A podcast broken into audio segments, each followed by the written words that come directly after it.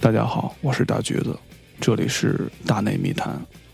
我呢，就是上次一块儿啊说那北新桥跟郭晓涵老师一块儿出书的那个人，神经病！不是。然后呢，这期来了，我就当一当主持，我介绍一下我身边这两位啊，两位嘉宾啊，啊，其实也无所谓啊，你这个也没 他没他无所对无所谓，没所谓，对没所谓。其实一个是郭晓涵老师，一个是象征老师。啊，大家好大大家好大家好，我这刚开始喝了半杯啤酒，所以呢，慢慢上劲劲儿啊没没上，没还没上劲儿，一会儿还得再打点儿当你知道我们办公室以后都有免费啤酒喝的时候，你是会不会？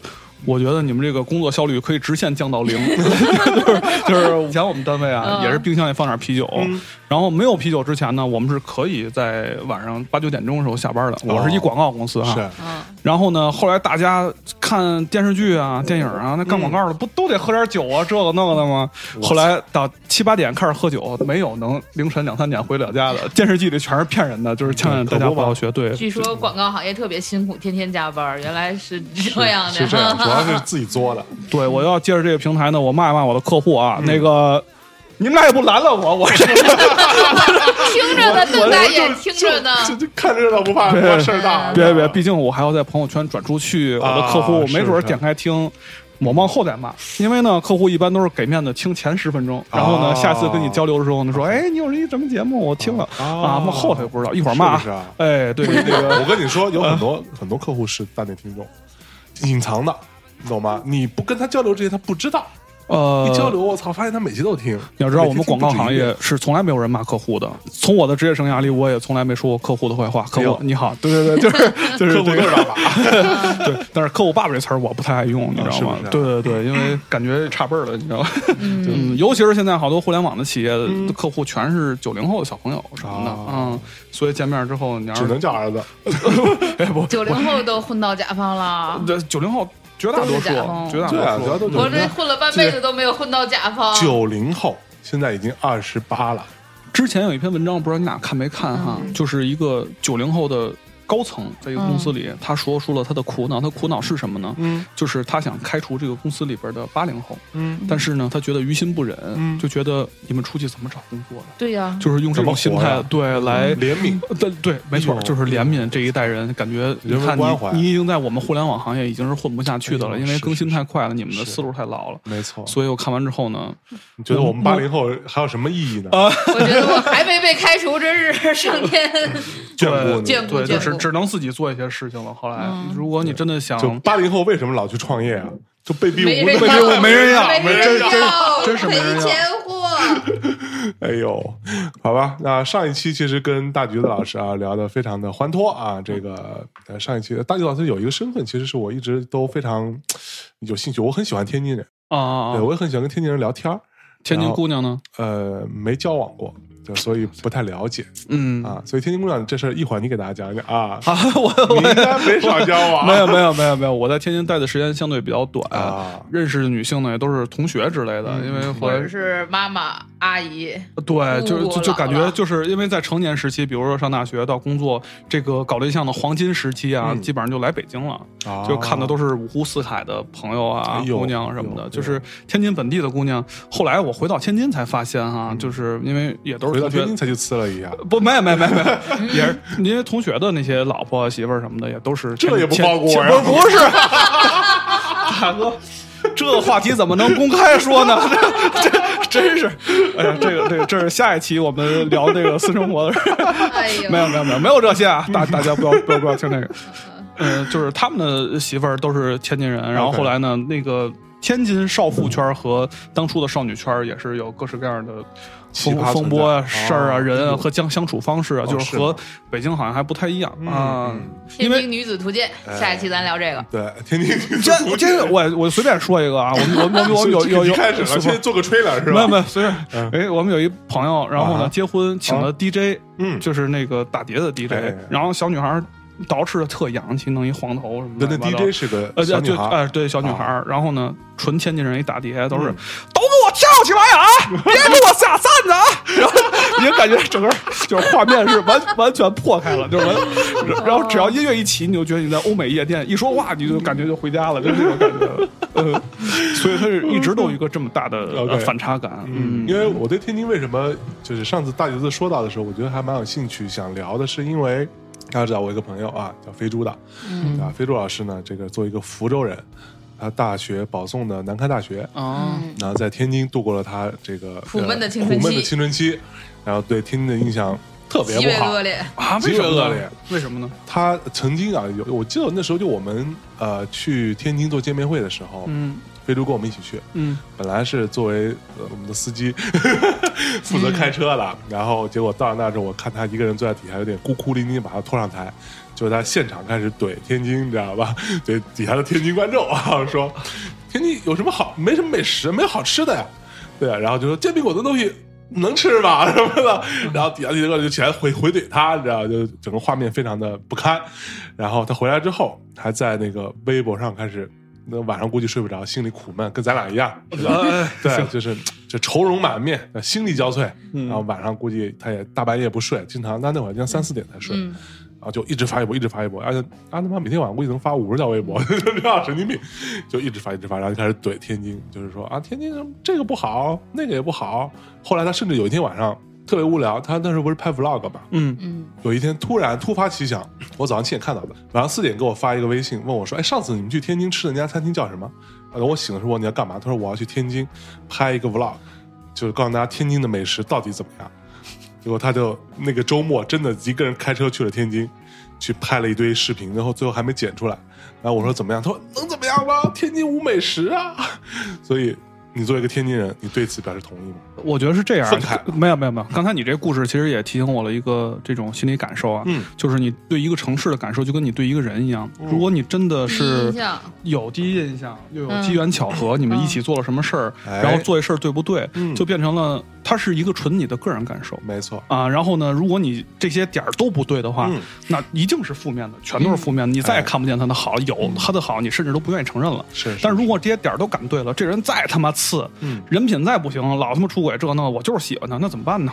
是吧？就你是的暗示是什么？我我我，哎呀，那个节目开始之前不是聊了点你的事儿吗？是吧？没有没有没有哎呀哎呀，没有没有没有没有，开玩笑。难怪听众选我跟小辉说谁是渣男都选我呢。这还用选吗？啊啊，没有没有，那个，所以基本上这是一个都是个人倾向的东西。就比如说，有的人我也听过那种故事。就是天津本地人，嗯他都不爱吃本地菜。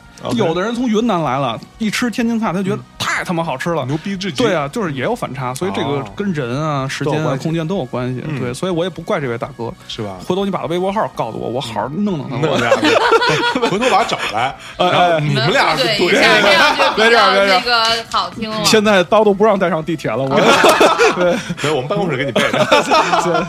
说到天津菜，我过年无聊还去天津找他玩去，然后我们一块儿逛了个庙会。逛庙会反正就跟北京庙会也差不多。没什么差别。对，然后吃去天津一个国营餐厅吃饭，是。那个比较开眼。哪一家叫什么？本来我们想去吃小老儿，这个啊天津的朋友肯定都知道这个餐厅，就是一个回民的馆子，然后做的挺大挺好的，是挺大还行。还挺大，能坐下几十人呢。然后呢，最牛逼的是就是服务态度，就是我 呃对那家啊。我哪家都我们我们先先说啊，我们推门就进，我说：“哎呦，您这儿那个我们五个人吃饭，六个人有几个人呢？没有没有。”我说：“我说什么就没有？”他说：“订做了吗？”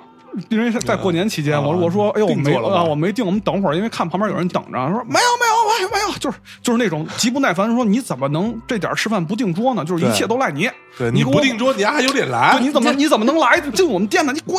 就是对这种感觉，你给我滚！然后我们就灰突突的就去了隔壁了，隔壁其实也是类似的。然后呢，就是觉得哎呀，看你们怪可怜，你们坐下吧，给你们找一桌坐下了。坐下之后我就开始要点菜，对吧？对，要点菜，大爷说你别点了，你就造我一单吃行不行？就 就是他有一单子，你知道吗？你就照我一单子吃。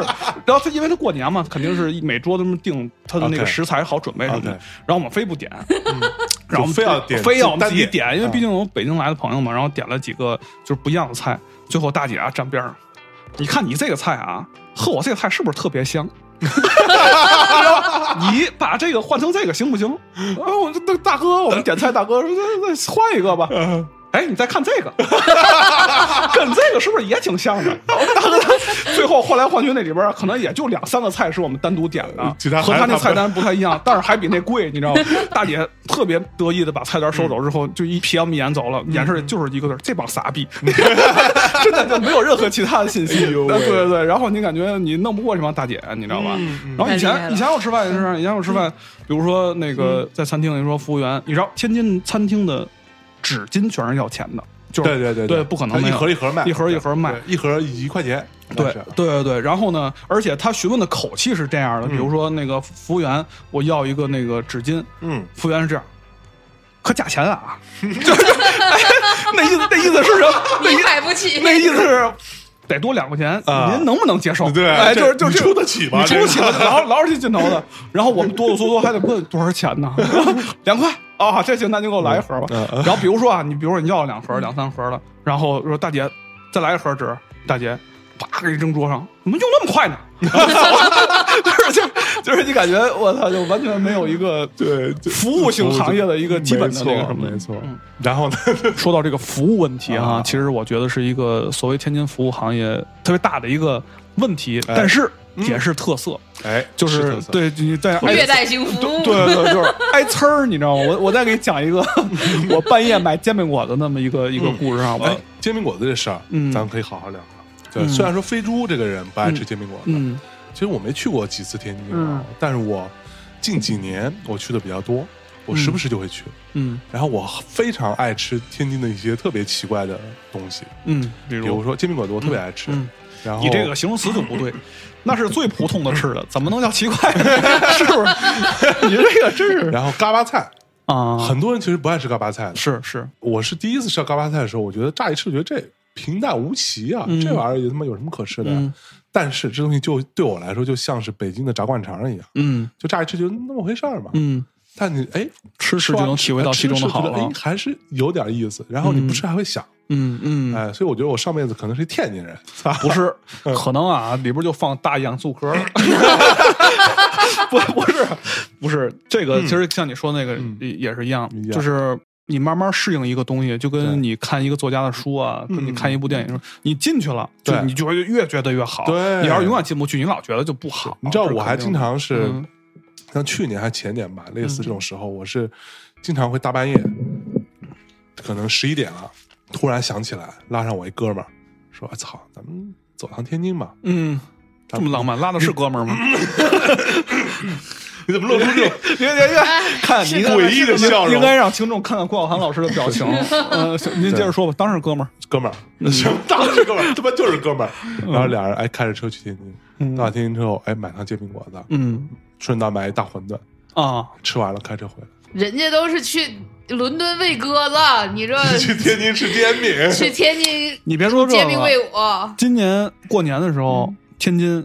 我是恶意揣测哈，因为好多人在那儿拍照，人多特别多的时候，一拍，我觉得我操，这不跟德国一样吗？然后就哟就就弄就弄特好，哎，对，建筑特好，而且加上那石头天比较阴，有点那个欧洲那个感觉。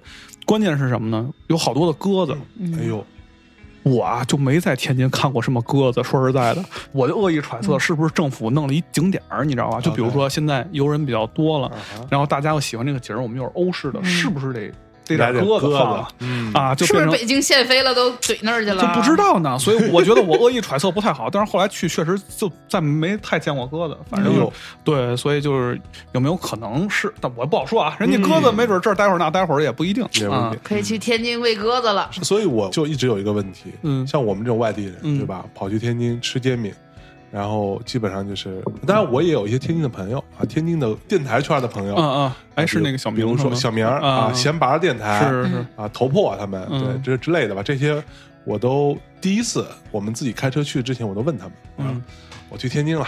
嗯对吧？有什么好吃的推荐吗？啪，先给我推荐一堆什么各种日料什么的。我说别别别别别别别，我来天津，我要吃天津菜，然后重点要吃嘎巴菜。这帮逼就告诉我说没有那玩意儿，你得早上起来对早点才有，晚上没有的。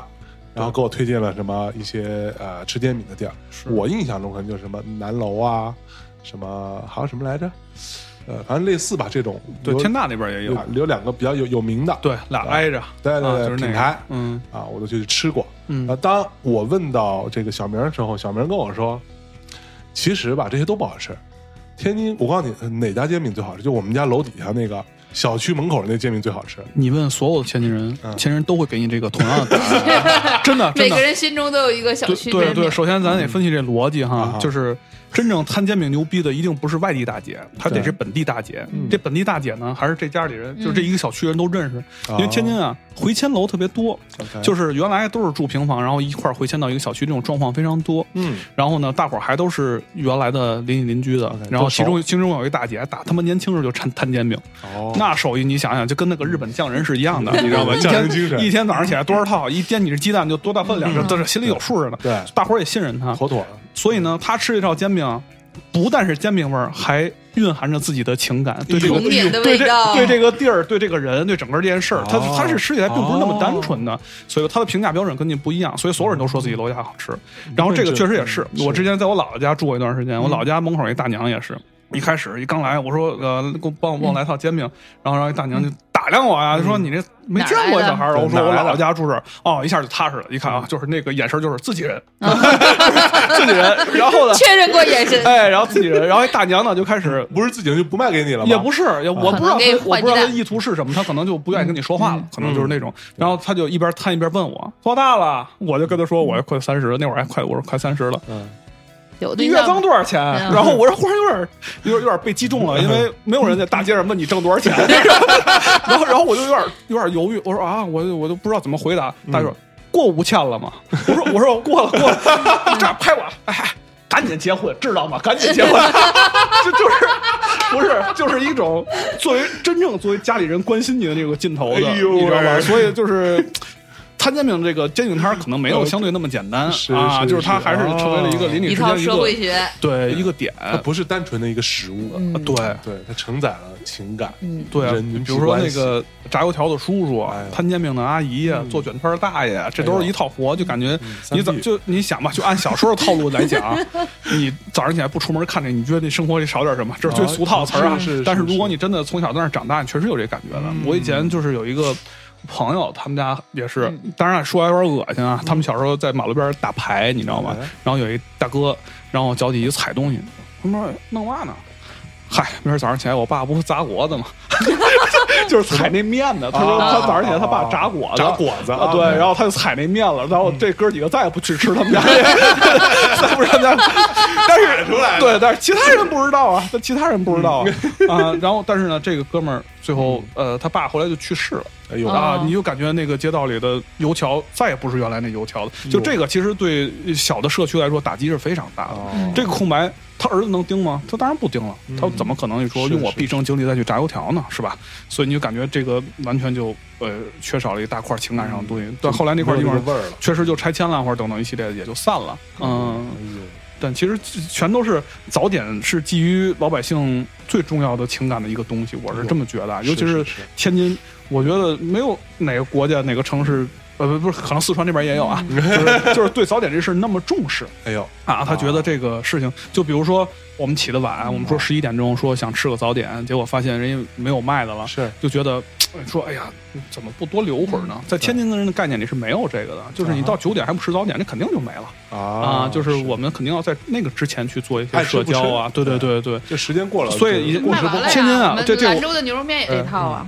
对，兰兰州真的有那个兰州牛肉拉面这件事儿，对呀，那兰州没有兰州牛肉，这个这个，哎呀，不要老问这种蠢问题啊！不过我怎么听说其实是没有，不叫兰州牛肉拉面，它就叫拉面。嗯 嗯，那前面得冠名，我去昆明啊，这个如果昆明听众一定那个，我就给纠正一下。嗯，昆明大街上满大街写着“天津灌汤包”，我就不知道这东西是怎么传过去的啊，就是那边全是被误解的，然后被 杭州小笼包，感觉杭州也不也本地人也不吃。没有，杭州是有小笼包的，对但是天津长得不一样啊不是我们在北京吃到这种小笼包。我到杭州还问过杭州人，中国兰州拉面也不是从我说兰州来的。杭州到底有没有小笼包？说杭州有小笼包，但不是你们以为那种杭州小笼包，那个是另外一件事所以天津有灌汤包子吗？当然，我反正我没吃过，就是应该是没有吧。狗不理吧？狗不理简直就是我们人生中的一大污点，你知道吗？是不是啊？就比如说，哎，我说实话啊，嗯我第一次人生第一次去天津，嗯呃，就被吃了狗不理。第一顿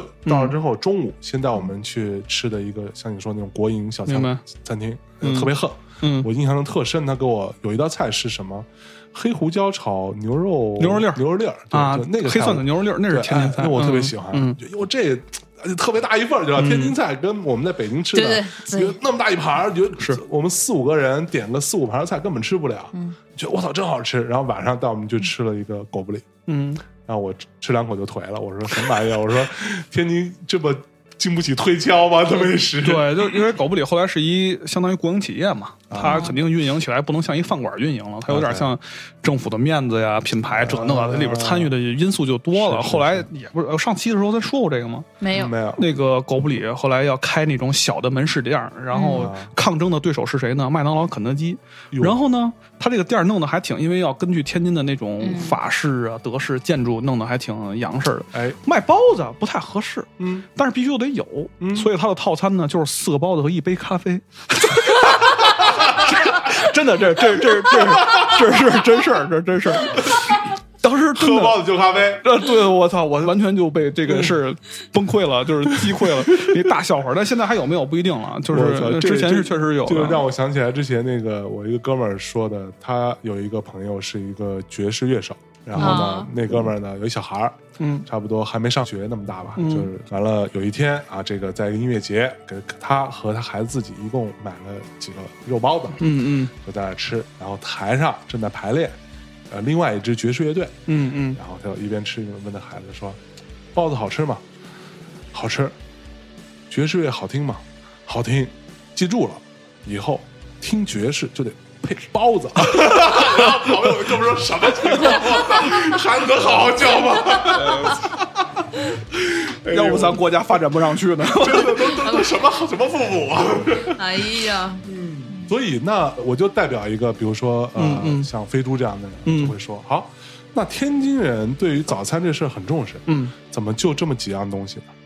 嗯，这个嗯我还无法替天津的这个传统来回答哈，因为嗯我其实读关于天津包括民俗之类的书还是少。，OK，岔开话题啊，就是天津有一本书叫《天津话逗你玩》，这本书啊我是从东东锵他们家啊看的。还有这书呢。对，啊然后我就回家也买了一本，我觉得里边好多好多天津话我都是不知道的，就是你看字儿你是不知道怎么读的，你只能根据拼音去读。但是呢你隐隐约约可能听过，但是绝大多数是没听过。所以我觉得天津文化的流失，它已经保留的很好，但是流失的也是很多很多，就都流没了。OK 你说现在天津的那种老天津话什么的，其实说的已经非常少了。就留下个劲儿，所以呢，就像你说，就比如说天津的小吃怎么发展呢？就跟北京那些炸灌肠啊，什么怎么发展？比如说羊，就就那叫什么来着？炸鸽子之类的，这这些东西，是天津怎么发展出来，怎么有的，最后怎么在这儿落叶生根的？其实我不是很了解啊啊，因为我只是一不个懂就是不懂。对对对，哎我只是一个受用者，啊我只是一个受用者，就是那你打小我就吃这个，我当然是喜欢了。有呃，有当然有，当迟疑了一下，怎么觉得？没有没有没，完完全没迟疑。就是我是因为后来来北京，然后来北京之后又在美国待了一段时间。就是你走得越远，你才能感受到所谓的家乡到底是什么。哎，呃，对，就是你在你最需要的时候，或者说，操，我就大哥，我我不玩了，你想去哪儿？你肯定是想回家嘛，是是对吧？是是就是这个感受，你是呃受到越大的冲击，你的心理感受越好。你在外地混得越来越好，你对那个地方反而是越来越不喜欢的，或者说情感就越来越越越少了嘛。越淡薄啊，越淡薄了。嗯，所以其实天津有的时候，我再加上回去天津建设的比较多，然后变化非常快，我反而有一种我想象中的小时候的天津是我特别想回到的那个地方。真正现在这个地方，我确实确实有点陌生，就跟我在去一个全新没去过的城市，在很多角落里边看都是这样的。我只能在一些细节上，我想哦，我小时候走过这儿，它原来是什么样的，那个给我的还挺还挺嗯对，所以那其实天津到底有什么是特别典型的，而且是可能只有天津才有的一些菜啊食物？像我知道嗯刚刚说过那几个之外，嗯我还知道一个我也很爱吃，就是嗯赠蹦鲤鱼啊啊是。啊。赠蹦鲤鱼给大家稍微介绍一下。啊，你啊，我我我我我我不，就变成一道美食节目了。没有没有，我我不好做菜啊见。音乐城市之美食，就是刚才我们说这些天津菜，什么黑蒜的牛肉啊、赠蹦鲤鱼啊，北京有一个饭馆儿叫奥华，对就是哎对对对，在奥华也吃过这么鲤鱼，那个是在天津的，哎，在北京的天津人认为是一个不错的天津饭馆儿。是是是天津饭馆儿有一个比较明显的特色吧，就是它不用葱姜蒜，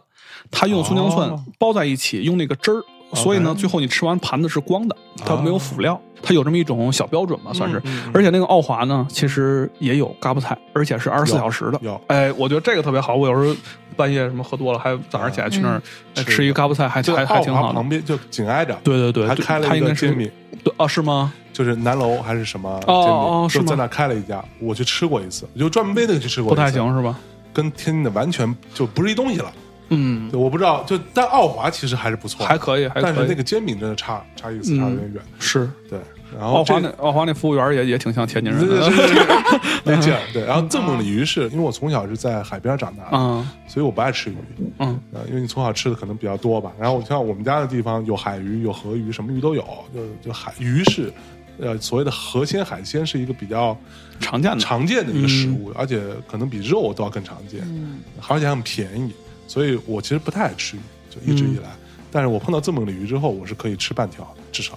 哦，这么鲤鱼是什么？就是其实是它，就是它为什么叫赠蹦啊？这它一会儿这个大橘子老师解释，它就是一条鲤鱼，给它炸了之后，它整个是那个弯的、翘起来的等于头和尾都是那种从盘子上立起来的，翘起来成一个弧线形，嗯在那的一个状态，然后又很脆，因为它好像是生炸的，嗯，对又，很脆又很香，然后生炸不得裹面吗？活体裹面。我对做饭不懂，嗯嗯所以呢，我无法理解这个东西。但是呢，我能解释他刚才那个为什么打小吃鱼，他后来就。不爱吃鱼，但是这鱼也能吃，因为这根本就不是鱼味儿，你知道吗？这跟 这个这这跟吃面糖没什么区别。哎墨西哥少女薯片对，就是就是外面那浇的汁儿太好吃了，你里边是什么它都能给你嚼了，嗯就大概是那么哦那么感觉真是对，你连鱼骨头都能吃，对炸的特别酥酥，，嗯，对，所以你还是不爱吃鱼，别不要质疑这个事儿。以为被一条这么的鱼改变了，对，吧不会的，不会的。是吧？哎所以还有什么其他的好吃的？嗯，我是不太好吃。那个馒头加面条叫啥来着？哦，银丝卷儿哇，那太奇葩了！馒头加面条，我还没吃过是什么没有？银丝卷儿是这种，你看起来是一个小馒头，但是你咬下去以后，它确实也是小馒头，但是呢，它里边有一点那个小丝，也不就是什么玩意儿面的。面条，跟面条似的就是但是是融为一体的。当你掰开里头是面条，外边看是一个完整的长条馒头。用稍微那个艺术点的形式呢，就是解释在一个共同体内做出一种不同的材质和形状，让你感受到一种新奇的感受，就是这种感觉的。但是我也不特别上当。对对，我我我也不知道为什么，但是这个 OK，所以它的面条有味儿吗？就是面味儿，有一点甜味儿，好像。当饭后甜点上的，反正但它其实这么说来就是一个都是面的东西啊。对，对啊但是它的面的是一个被馒头包裹的这个几根这个面条。这个我可能觉得就是民间生活的小趣味了，啊就是说我们想在这个造型不是在一个普通的面食里怎么能做点不一样呢？这还是生活富足之后的一点小表现吧，在某一个时期里啊，结果这事儿呢就被天津人民喜爱上了，结果就留下来了哎。但是这个确实没地儿考考察，这是 这到底谁想谁做的啊？而且呢，就是天津天津人不好记名儿，你知道吧？去马路边看那个餐厅牌子都是。老姑什么砂锅，什么大哥烧烤，这那二嫂子二嫂煎饼子煎饼，就全是这种。然后比如说最近红那个，就是叫红姐，那好歹还有个字儿呢，就是基本上都是数，你知道吧？所以呢，他们特特别淡薄，对对对对对对。对，二秃子理发什么的，哎，对，差不多吧，都是这种，所以就特别的民间，而且你再往前倒，你就倒不出来了。嗯，嗯，就是还就还还挺模糊，就是我们对，是是是。比如说老北京，哎，比如说你想往回看看，说我跟清朝时候是怎么连接的，嗯。胡同啊一点一点怎么改成大城市的，你都哎。可考，是。而且很多细节可考。OK 天津啊，我相信类似的著作应该是有的，但是面儿上很少。比如说我去个书店，你讲老天津城区是怎么改造的，我估计也有，但是不会有那种带有情感，然后学术层面也会给你有一些解释的这种东西很少。就是这种一般好像都是就是。就是北京的那些官或者什么没落了，然后直接啪去天津盖个楼，盖个啥，就是是是那种。是天津就还是一个杂居的聚集地，早期，所以呢，这些人他并没有一个就是常年在这儿的一个感受 OK 啊，对，所以呢，他也不在乎原来的那些东西啊啊，所以就老城区天津其实是还是被房地产商然后挖出了一个概念，就是说六百年前我们这儿有一老城。天津房地产商挖出来房地呃对，因为正常人我们作为天津人是不知道这个事儿的，只知道那儿原来有片平房，到底怎么回事儿，也有钟楼和鼓楼，怎么回事儿就没有家长人不不给你讲。学校也不给你讲这个事儿，就跟没存在过一样。然后我是看房地产商提过这事儿，我才去查查资料什么的。就是当时也是见过正经的一个城，就跟按照北京这个制式，但是是平民的那种制式哈。OK 但是呢，一盖楼就呼啦就推了，就重新就盖楼了嘛。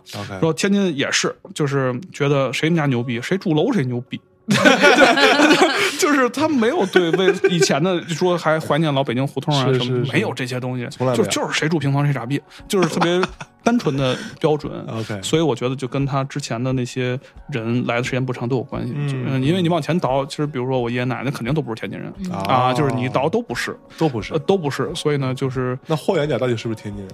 这我我不都得从各个地儿，因为它是海陆空都通嘛，所以就有好多从海上那是来的。港口。对，因为因为天津有好多话不是从北京流放过去的。最早的不是嗯说就是天津话是安徽话嘛，然后不是朱元璋弄过去的人，然后在当地和东北话和北京话融合，然后最后变成了天津话。这就为什么天津离北京那么近，但是口音差那么多，就是它和安徽话比较相近。嗯，口音为什么这么就这么好这么搞笑？那就归功于相声了。啊，相声这个我不太专业。昨天晚上我还跟东东强老师聊这个事儿，嗯然后呢，天津人确实是啊，比如说我描述一下我小时候的日常生活，嗯，就是比如说中午描述日常生活之前，啊，咱们先放首歌。好嘞，好嘞，好嘞，好我也我也喝口酒，一会儿我想想。哦好，我们先听首歌，稍事休息，马上回来。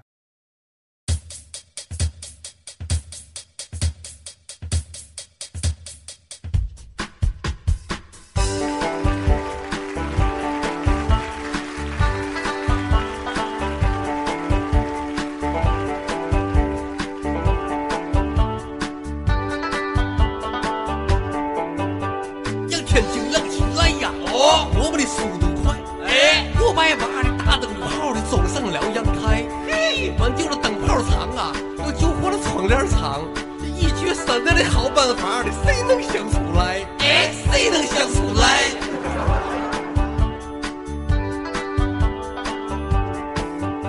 让道路宽起来呀！喝了，喝了。个大桥菜，起火，聪明了。的迎宾到了，喜迎外宾来，呵，外宾迎没来呀，你出租别瞎拍，多多多，压坏了。生活的柏油路，你没法跟妹妹交代，哎，没法跟妹妹交代。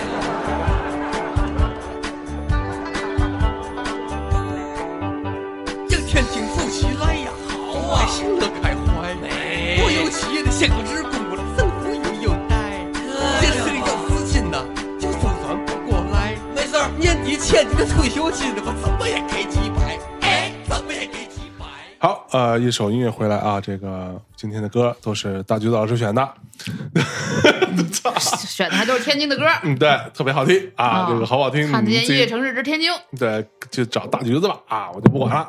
然后这个大橘子老师跟大家回忆一下啊，忆当年啊是忆过往，这个没没什么骄傲的，就是就是随便说一说，因为后来才知道，绝大多数天津的小孩都是这么过的。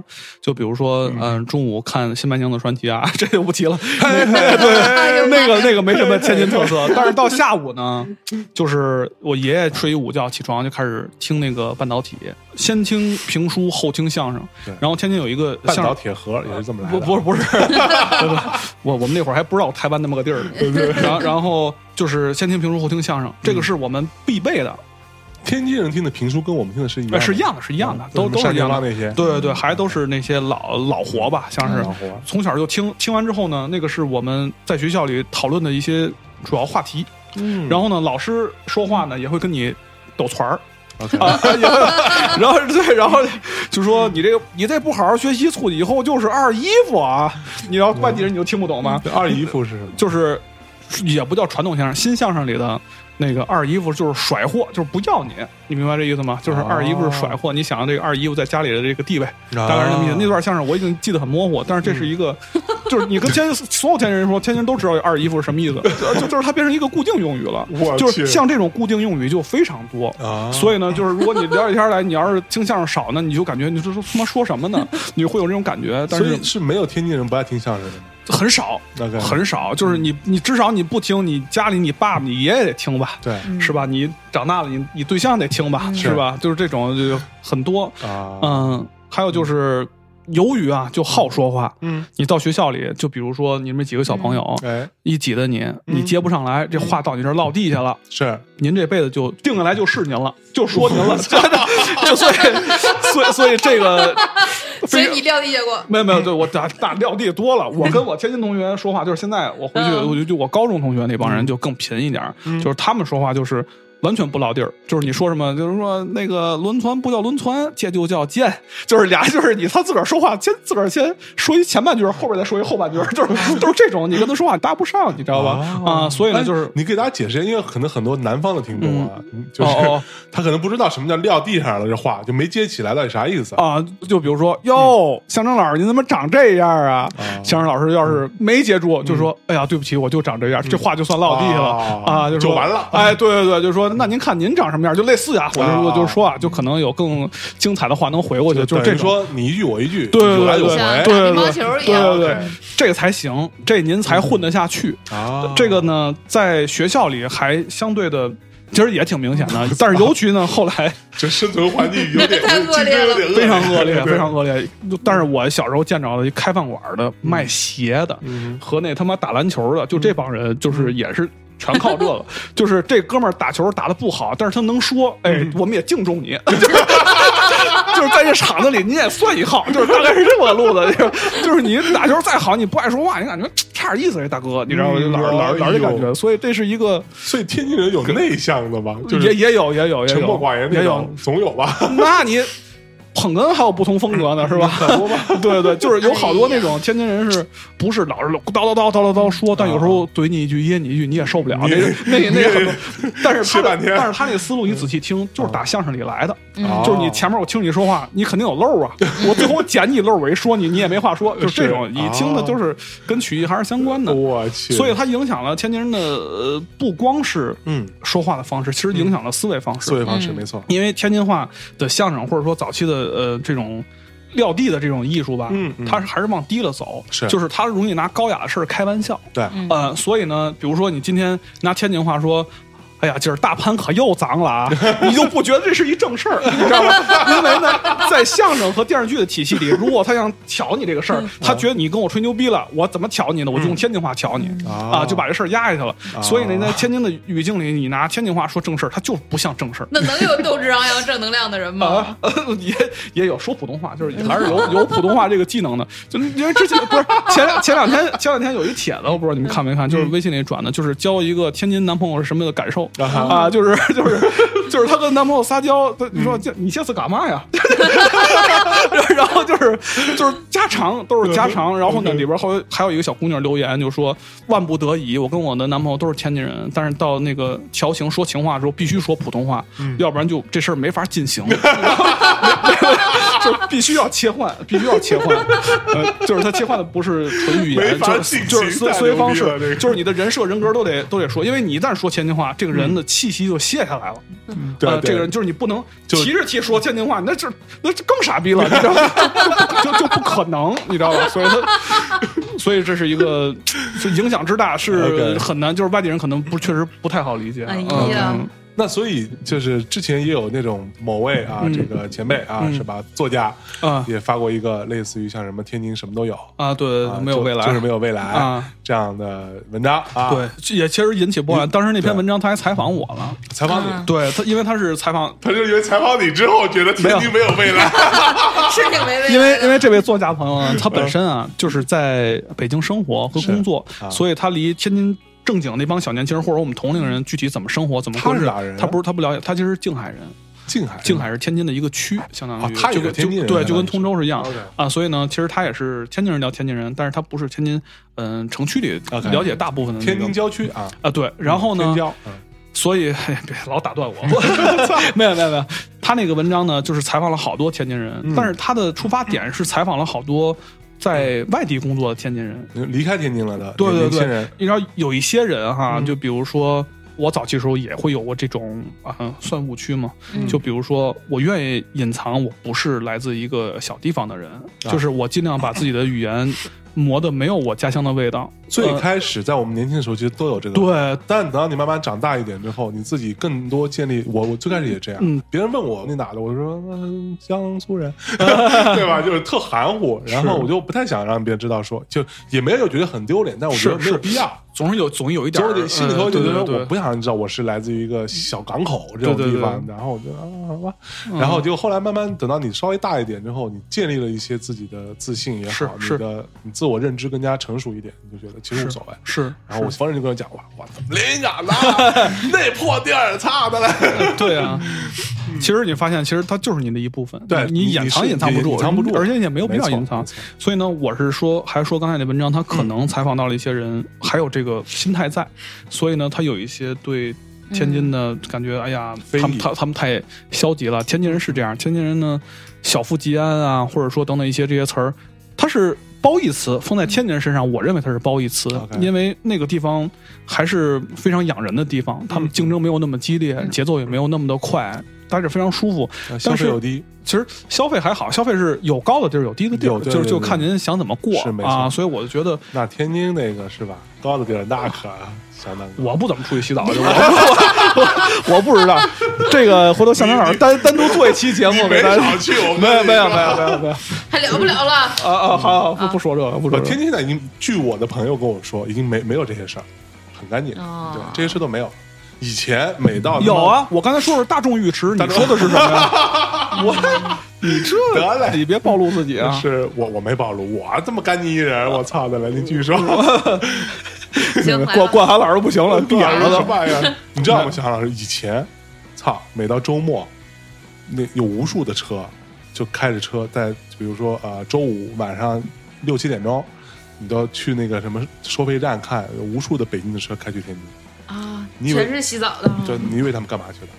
对，当然不能说全部啊，但是大多数，这是我听人说的。我当然我又不会开车，我根本不知道这些事儿嘛。哎，我就没有那样朋友，所以我都不知道这样的事儿啊，是吧？啊，我都不知道，我是第一次听说是吧？下回我注意注意这个对现象啊。现在已经没有了，你注意不到了，是吧那个节日已经过去了。哦，那现在您都去哪儿了？我现在哪也不去，我以前哪也不去，岁数大了，岁数大了，啥玩意儿？好好好好休息，好好休息，身体对对对不好还得创业呢。嗯，呃，哎，说到哪儿了？说到哦，天津天津人，天天津人小小富即安是吧？小富即小安是个褒义词，语呃，是是个褒义词，就是所有在大城市不好的词语，放到天津这个城市和天津这个人的身上都是好的词哎，就是非常难得。嗯就是我跟我跟董文强说的是什么？哎呦。暴露这位老师的名字，没事儿说，因为一提这名字，应该大多数的人知道。呃，我跟董文强说，就是从我小时候看到这些人长起来，包括他的行为举止、说话方式，虽然现在天津房地产非常凶，盖小洋楼这是呢，你知道天津爱盖那个欧式建筑，你知道全是全是他妈大建筑。嗯，各种欧式，但是呢，住欧式楼里的还是我们这些孩子，就是嗯 就是他说话爱吃的、想说的、想玩的还是那些东西。所以我觉得天津楼再变还是那些人。嗯，如果你在上海和在北京，你楼换人就换了。嗯。是的对吧？对吧？但是在天津，对，在天津不是，天津不是就还是那些人，所以你到了那个真正走到居民区里和人接触起来，你发现就非常好，嗯。就是那种。我觉得也不叫无欲无求，大家也有那个想多挣点钱，让家里过得更好等等一些。但是是。这事儿不是那么难，对于他们来说。OK，因为我我跟郭晓还聊过这问题呢，嗯不是说天津懒，就说可能现在的我一种感受，我在美国待着也是，我跟人瞎瞎瞎聊，外国人瞎聊，我说中国啊有一个词儿叫财务自由，嗯，就是呢，所有在城市，在尤其是一线城市人打拼，都相信我有一天，而且在不远的一天，我会财务自由的。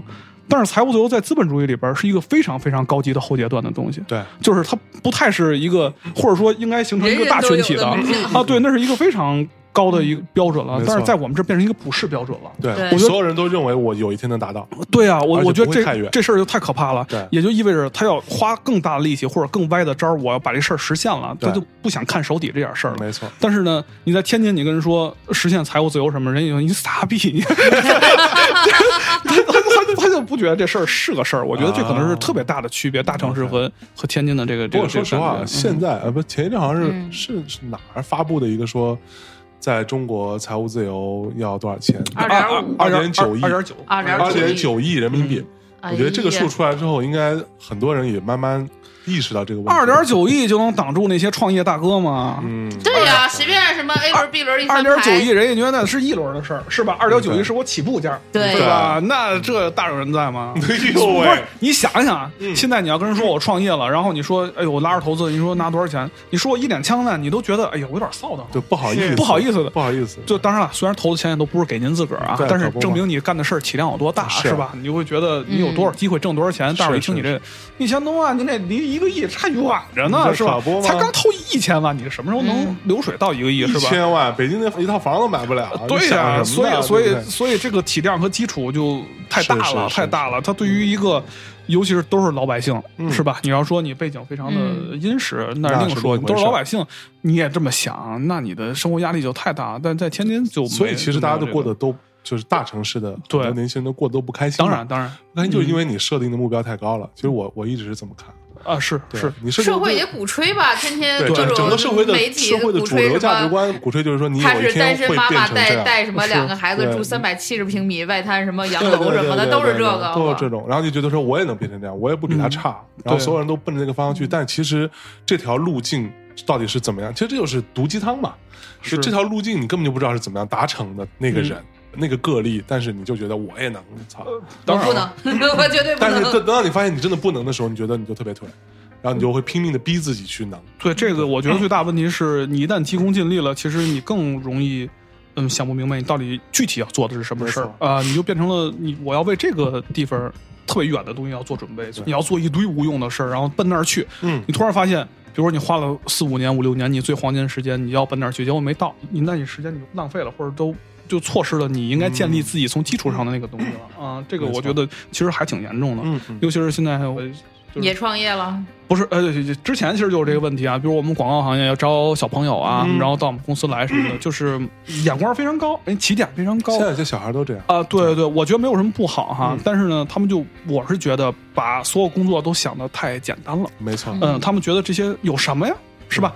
你也写了一句话，比如说你广告上这几句话，你随便写，那我也能写呀。嗯那是你说那是你也能敲字儿，你知道吧？就是你能写，你能把这事儿推导出来。后面是大套东西，一没有人给他讲，二他也不听，对所以这个事情就慢慢的就就走形了，失啊传了。然后呢，突然又出现了自媒体。嗯对，自媒体就是呢，我抖一小团儿，我就嗯可以获得巨大的曝光量。对这个曝光量是可以看得见的数字在增长，是就激发他的自尊心啊，或者说他自自自信心啊嗯什么的，他都非常高昂，他觉得这事儿我就成了，这事儿我当然就成了。但其实你得仔细想啊，十万人，比如说你的文章是十万加，嗯你听着我操太牛逼了嗯，但十万个人多少呢？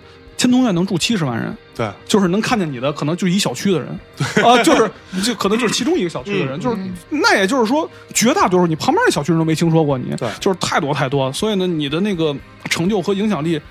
如果这么轻松的就把你毁掉了，或者说你觉得我已经成了，那你这个就太就没有意义。呃，对啊，你这对你自己的这个定义有点太小了。是是啊是，哎，所以哎，你刚刚讲到广告这个事儿，你上一期节目你就说到说你是没法回天津做广告行业，啊，对对对，是是是因为什么？那是因为整个的大的品牌，啊。或者说世界的这些要花钱做广告的这些企业商家，基本上总部都在北京，OK，然后他们或者在上海，对，或者在上海，对，主要这两块儿。然后广州其实都不是那么的好，广州、澳美嗯其实都不那么好，深圳还好但是深圳呢，其实都是还蛮差的。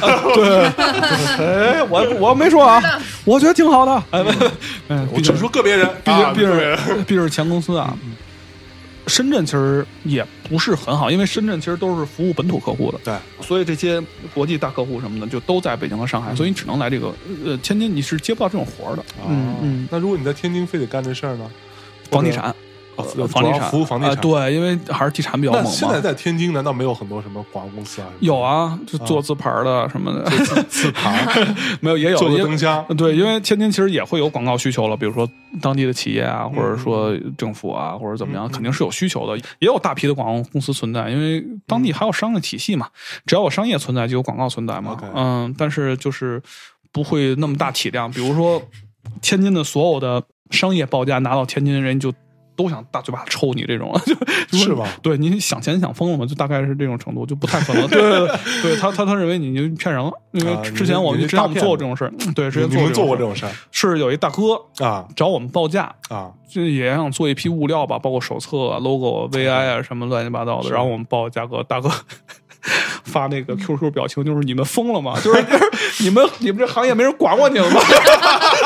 会人就是问的那种什么，人家期待三位数，你给我报一五位数，你这是不是你疯了？就是这种感觉的。你才报五位数啊？啊不啊嗨，单价单价，啊，对对。嗯，就是类似于这种啊。对对，我们拉拉回来，拉回来啊！刚刚讲到那篇文章嘛，嗯嗯对，然后就说到了这个，那这篇文章最后就引起了很多天津人的反感。我我正好昨天也跟东强聊一事儿，呃，还有一个作家就是贾行家，他写了好多关于、东北关于东北的那些。那个好。然后？呢，东强老师就就忧心忡忡的说：“那东北的未来到底在哪儿呢？”其实就跟他担忧天津这件事儿是一样的。但是我的理解是不是所有人和城市都有未来的？他也不需要我去啊、就是啊，我过着一个能够保持这样的水准的生活，以及我的精神状态非常稳定，嗯我为什么要往上走一步呢？嗯，这个是大城市人无法理解小地方人的一个最最鸿沟的地方吧，就是他会认为你怎么不积极不努力呢？是吧？就是我为什么要努力呢？嗯啊，是吧？就是这两个是需要 OK 你需需要想，需要没错没错比如说你在不努力，或者大伙都不需要努力，就可以维持一个生活状态的情况下，很多因为这种，比如说啊，这也是说心灵鸡汤、嗯毒鸡汤，然后就说最容易抨击的就是我家的那些朋友们。上了什么国企单位，然后每月拿着多少钱，不思进取，从今天第一天就看到了未来的多少多少年。难道你就看到40年后想？难道你就想这样活下去吗？嗯首先，我小时候也觉得不好，嗯但是后来我发现这有什么不好呢？嗯这是生活的一种方式，对而且他从这种生活方式，以他的性格和背景体验，得到了巨大的幸福。嗯你为什么要质疑他呢？对你从你的生活方式里得到幸福了吗？你是一个不幸福的人，你为什么要质疑一个获得幸福的人？这个从现实层面上讲，如果你说我有 特别大的伟大的抱负理想，我要千史垂名，我要真的为人类做贡献，我跟马斯克一样，我他妈的发火箭什么的，那您行对，吧？变世界啊，只有那种层次的人，就是只有从人类视角要改变世界的人，嗯有资格可能去说你有点平庸了或者怎么样。你也是老百姓，你也是普通人，你凭什么质疑人家的幸福方式呢？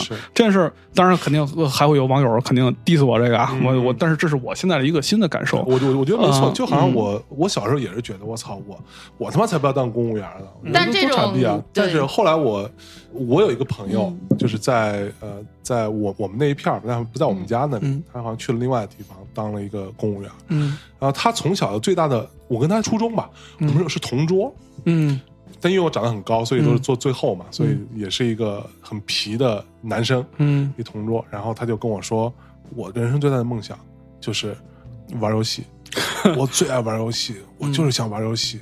我说我操，玩游戏这事儿能当就能能玩一辈子吗？他说哇，有能。无数的游戏可以玩一辈子。然后他就去当了一公务员。嗯。他每天他可以很准点的下班，当然有有时候有突发状况啊，他要嗯。处理啊，这这是很偶然的情况，不像我们嗯，就常年的，就我们嗯。不加班是很偶然的状况，是。加班是常态，所以他就每天都会回家玩游戏。嗯。像我现在我有跟他有时候会一起玩嘛，我有他的战网账号，我们是好友，还有那个 Steam 的账号也是好友，只要我上，他永远都在。然后我就特别羡慕，有时候你看我也挺喜欢玩游戏，但我没时间，我已经很久没有玩游戏了。嗯。然后可能上一次玩还是三个礼拜以前玩了个一个小时，也就这样。嗯。但是他永远都在。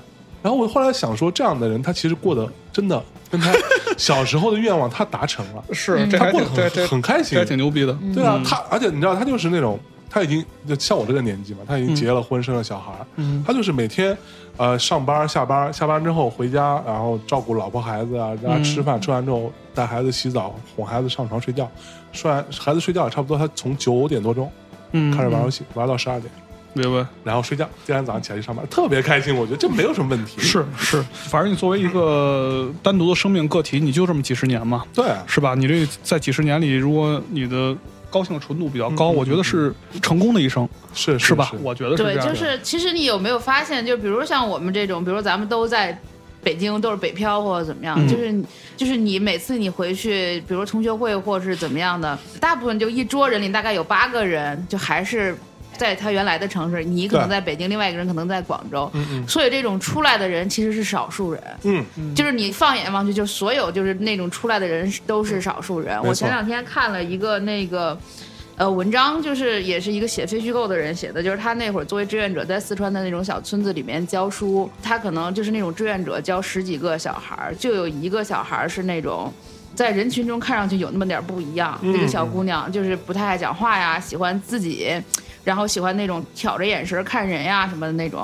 后来这个女孩儿真的就是因为她是教外语嘛，嗯嗯，然后这个女孩就是那种，她就是在改革开放大潮，就是九九二年的时候去深圳，就深圳一片荒芜的时候去深圳。百废待兴。对，然后去，她就特别高兴，她就是那种在人群当中，我在这儿我不合群或者怎么样，我就觉得这儿不属于我，我就必须得去远方，就是那种。嗯我觉得这种都是少数人，而且是命中注定的这个少数人，他会去脱离开他原有的那个生活轨迹，然后到另外的这个地方。然后这个女孩就到了那边，就是什么在鞋厂上班，被香港老板什么骚扰，然后找本地在工的那种男朋友，嗯然后又怎么怎么样，就是就你完全就感觉就是那种。改革开放的每一步脚印儿，他每一步都在他身上有痕迹。嗯然后这个人写就是说，啊，那我从小就知道他是那个就是斜着眼看人的那个人，他肯定会这样。嗯，就我觉得就是大部分人都是，其实就是你离家出走的人，其实都是少数人。没错。但是这话又说回来，像刚刚那个小韩跟大橘子老师说的这些，那如果说这样的话，会不会使得，比如像天津，好了，我们就拿天津举例子，比如说天津这个城市，那有一些人就会出来，那你也出来了，嗯嗯，像我们认识的那些什么小明啊，他们这些人。也算是出来过呃对，也算出来过，嗯嗯或者说现在回没回去，他两边跑，嗯那会不会使得一些真的有理想或者有抱负的年轻人都走了？最后这个城市是不是变得越来越没有希望呢？其实杜东强那篇文章里也是提到这这个问题，观点对，就是因为真正有，嗯呃，真正他想那做事情呢，天津他不太给你一个土壤，他就很难促成。因为其实我之前也在天津想做展览嘛，嗯然后就跟人去联系场地啊等等一系列，就是不那么顺利，嗯而且他觉得。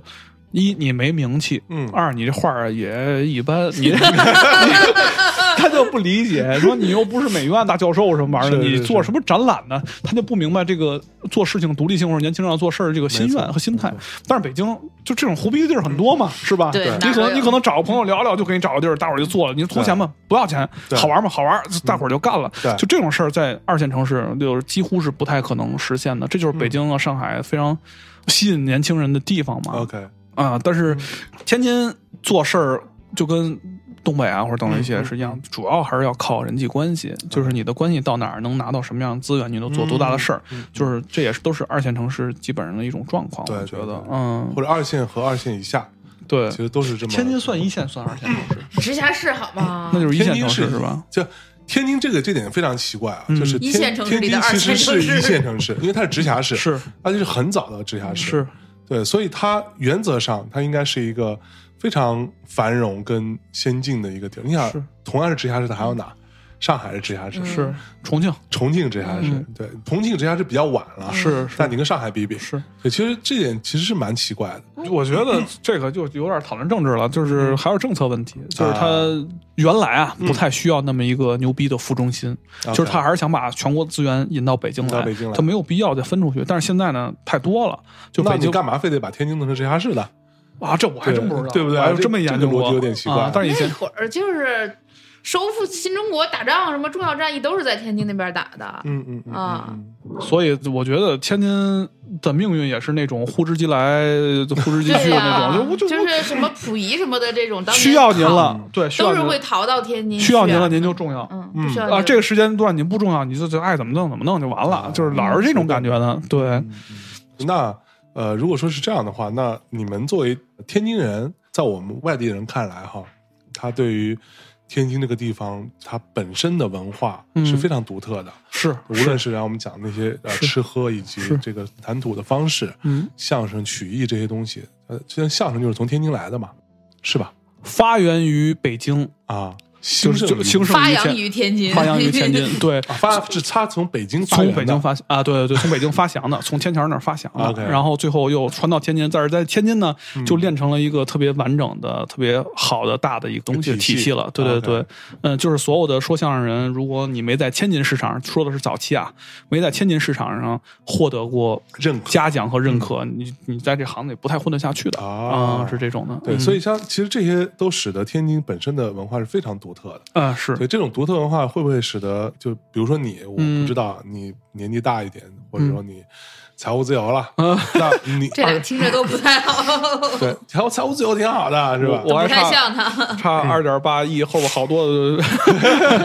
那你是不是可能会再回去天津？或者哎，我也我其实也想过这问题。我那天跟他说呢，就是我们有一领导你不已，经回去了吗？，对对，我在我以某一种形式回去了，我就我就不谈个人的事了，我就我就我就我就是先说领导，先说领导，我们领导 想起那段来了。对也是在北京混的不错的那个广告界的大哥。啊。然后天津大哥。然后天津大哥，我说大哥，呃一会儿再说这个啊，哎嗯。哎，北京广告行业好多文案都是天津人，是不是？对对对天津人逗吧，可能对对对对好梗有梗，对，就就就感觉对这个说话写字儿吧，他有一种特殊爱好。呃，而且呢，就看，比如说你普通的，你写出来一篇字儿、一段话，他老觉得你这太平了，太没劲，嗯你知道没劲，他老有那个劲，他老想给你调调，老想给你掰掰，老是这种感觉的啊、我见过很多。OK，嗯，然后我们大哥，然后就是我就想问他，因为他在北京已经很稳定了。嗯然后我说你晚年的时候想回天津吗？嗯，嗯，他的回答是，那个我得先确保有晚年，就是就是，对这个控诉的是广告行业的黑暗啊，这些不是，就我也是，我也得看啊，我我我我能活多大岁数，就是要是能活到最后，我当然是想回去的。我是前两天呢回天津办事儿，嗯然后呢有一天下午，那个大爷大娘坐在马路边儿，那天还比较暖和，然后。和我小时候的那个空气里的味道是一样的，嗯然后呢还吹吹风，有点影呢，就跟我初中逃学打篮球的那个街道的感觉是一样的，因为回的也是那块地方，我我就觉得这他妈不是我我应该是我在的地儿吗？大概是那种感觉的。但是现在回去肯定不太现实，但是未来真的不太好说。但也不一定啊，也有这样的人嗯。在大城市打拼，嗯。然后拼完之后觉得操，好像也挺没劲的，或者说也没什么未来。嗯。所谓的那个财务自由这件事情，终于想明白了，嗯。然后他就把自己的房子卖了，嗯。把自己的这些东西都变成积蓄，嗯。回到家乡，嗯，他可以过非常安稳的、平稳是的日子，但是而且还可以过一辈子。那得保证你有家乡，对，我没家乡怎么办呀？但是很多比如说外地人吧，来了北京，他有一个巨大的目的，就是想把他的孩子留在这儿，啊因为就是这个社会上最好的资源其实全在北京嘛。OK 或者说在上海这种地方，所以他留在这儿是一个首要。他为了孩子，他也得强行的留在这儿就是他变成第二位嘛。因为嗯后来好多外地的朋友，就因为孩子上学的事儿 什么的，就闹得就鸡飞狗跳的。对对因为北京不是学校还挺严格的什么的嘛，嗯，所以这个情况可能远比我们想象的要复杂啊啊、就是这个人的，尤其是身为父母了，你的决定事情的。因素就会比较多，他就不是你个人。比如说，我要是浪子，是吧？嗯老谢老师就要去深圳了嘛？我问他什么原因啊？是找着工作或者有什么新的项目？我说不是，北京待腻了。我操！我就觉得一个将近四十岁的大哥说出这种话来，我就特别佩服。我说真牛逼，对，是个人物。活浪子。你说你要是二，不是真的，你要是二十多岁，你说我我我活腻了，我去这儿看去那儿，都就我觉得都是正常，是吧？你四十多岁的，大伙儿理想中的那个都是有车有房有媳妇儿，最好弄俩孩子热炕头儿，天天的出去喝个酒吹牛逼，行了，是吧嗯？然后 什么对情况？我跟你讲啊，其实我后来发现，嗯，真正财务自由的人反而没有那么自由，对，就是他的事儿比我们想象的要复杂很多。但是那些就是有点小钱的人，其实是最自由的。而这而且这个钱是有一个界限的，嗯一旦超越了这个界限，对你就会特别担忧你的钱会缩水。对对对对啊，你又想尽各种办法保这个钱，对但是保这个钱。可不是那么好保的，对你投你看你投资什么，什么嗯金融啊、理财啊、房啊，这个那个，股票各种地方都会出问题，嗯对你就会变成了你就追着你的钱跑，对啊，就只能是不构成那个时候，你才会对更轻松自由一点儿啊。没错，所以，哎，操他妈的，人活着太累了。我跟你说，就我跟你说，我真的就没有好的时候。就是我当时有一个我我也觉得不是吧太累了，不是我，我当时是有一个对人生的质疑吧。啊，我质疑倒不是说钱啊这个那个什么的，就是你首先得有一个你最理想的生活方式吧。是那你你想想，香生老师，你说嗯你最理想的生活方式是什么？我最理想的生活方式啊，嗯就是我在一个不愁吃喝的地儿，嗯对啊，每天是吧？但这事儿我自己想过啊，但我觉得我可能也待不了多长时间，就腻了。就每天啊，阳光是吧？沙滩是然后呃睡到自然醒，然后出来跑跑步，是读读书，看看电影，是听听音乐，是然后写点东西，是，创作创作，就这点事儿。北京一个礼拜就够了。北京他妈这么脏，嗯北京他妈这么乱，过马路不把你怼死都算好的，就还有这么多人在那天天晃来晃去的。大理你去，你走啊！对啊昆明的这么多好地儿了，你西藏你爱去你走啊！对还跟这儿糗着，为什么没错呀？就是根本就放不开，根本就放不下，所以就我现在觉得就尽量别老弄那个风轻云淡那那那那那劲头的。其实没有。对，您要早走早走了，您不属于那个东西。没错啊，就是就说白了，嗯像咱们现在，如果说我我们仨这种，真的说我们一狠心，一咬牙，我去什么大理或者什么地儿，嗯买一房，买个小院子啊其实是可以的你就跟那待着，你就一直过着，至少过个十年二十年不成大问题。是真的很难吗？也不难。不是，但是你就你就点啥呢？你去对那儿，这就是问题，这就是问题第一，你要你要干事儿你要干什么？嗯，你要对干事儿你如果你要真的想干点什么，就像他说的，他就不能在天津待着，是他得到北京来。就但不是说所有人啊，但嗯对于大橘子来说，是他就到北京来干活，得嗯干他自己想干的事儿。嗯。对，那人家那些去那种地儿的人，很可能就是我就不想干事儿，或者我讨厌跟这帮想干事的人成为朋友。对对对，但是对。那那个人的比例还是相对比较少吧，我是是。是觉得，嗯。甚至比那些肯定是比我们这些从小城市到大城市来的人的，在小城市里的比例都要少得多，是是，哎，我认识去大理的都是民谣歌手，是不是啊？那他们的气息可能比较合适吧。对他在这个地方天天呢是吧？周云鹏老师现在不还遇上事儿了吗？啊 啊，是，嗯 但其实像北京这种政治文化和经济中心嗯，都在一个地儿的嗯这种情况，其实比较罕见。是在全世界各个国家来说一般它都有一些分布。那在国外有类似这种存在吗？就是它旁边有一个城市，像一个也不算卫星城吧，嗯其实它也很重要，嗯或者那儿的人也觉得自己很重要。嗯，那我们家住那地儿不就是我刚才跟他说，新泽西就跟天津一样，就是新泽西新泽西，对我们家在住新泽西嘛，嗯然后相当于是一个没什么高楼。然后呢，都是那种乡村生活，然后大伙儿的心态非常平静。你跟新泽西人聊天，他就觉得纽约简直就是一个极其复杂大机器大城堡，我们能不去就不去，就是能去 对能去看看就还可以，上个班什么行。你让我在那儿生活，他说那不是人待的地儿，就是这种感觉。就其实就跟那个我们刚来北京的时候，我当时特傻，我是十多岁时候来北京，我不知道有地下通道这个事儿，嗯我就拎着包从马路上过，然后 然后然后然后就然后这个司机，我印象中就司机就他他哪儿骂我，就说你不知道地下通道吗？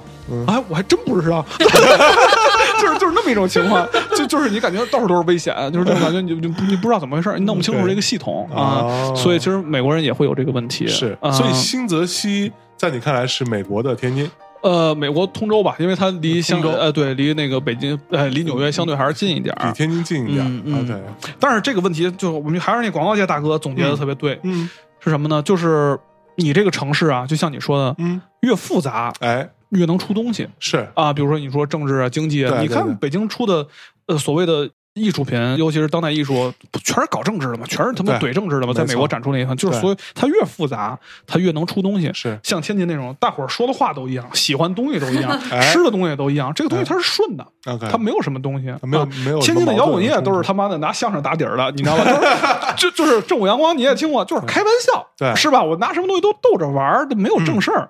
但是在北京做东西肯定不是这种啊，嗯所以因为它有冲突是啊。上海其实我觉得就是融合的比较好，嗯就是他你你你你想上海有什么摇滚乐队？除了顶马 是吧？就没有顶马没有也解顶顶马也解。散了越简单的地儿，它越不容易出这种跟所谓跟艺术啊、跟社会相关的东西。嗯嗯那北京有脏乱差，但是它真出东西啊，是吧？别管好坏啊，反正也不太高兴出的东西。啊是，所以天津也是，就说我说的那种第二种，它不复杂，OK 嗯。哦，新泽西也一样，新泽西大伙儿全都爱躺着，就就是 谁谁奋斗谁有点傻逼那，你怎么不找个踏实工作呢？就全是这路子啊，对啊，所以就还是少年的时候的一些机遇可以改变人。嗯嗯嗯，就是有的时候你当然会带着那个劲儿，我要做事情。当然小时候是迷茫的，但是偶尔你可能听到了一个人做的事儿，你旁边哥哥嗯是吧？说跟你说。这地儿可不能常待，你得以后去大城市，没准一句话影响你整个人生。